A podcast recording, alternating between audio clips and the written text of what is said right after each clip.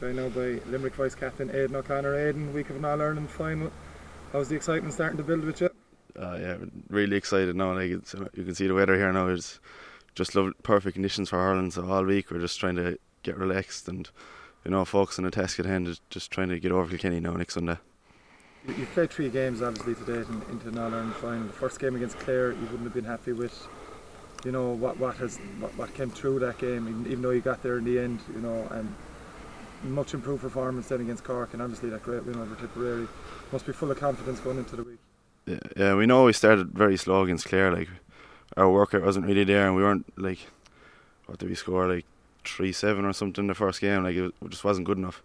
And then the next day, like I don't know, we have we I'd say all our forwards scored, and our subs that came in, we three or four scores that came in. Like it was a real squad performance. Like so, we just needed that. Like the first day, the Cathal O'Neill got two one or or two three, I'd say, or something.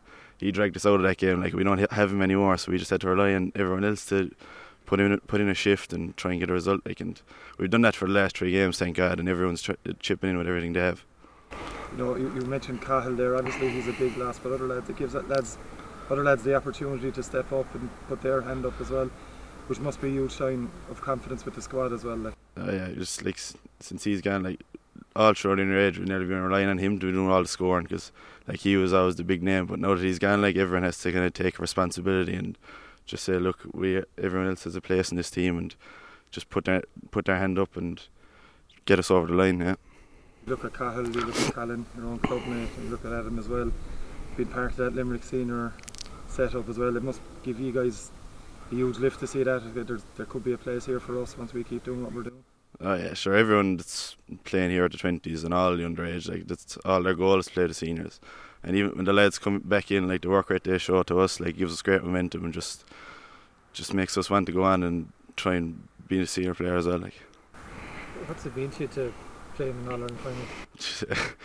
it's great because I haven't played in one before. Like, but uh, it's just exciting really because like you dream of playing in All Ireland finals and you start hurling. So now to have the chance to do it, it's really exciting.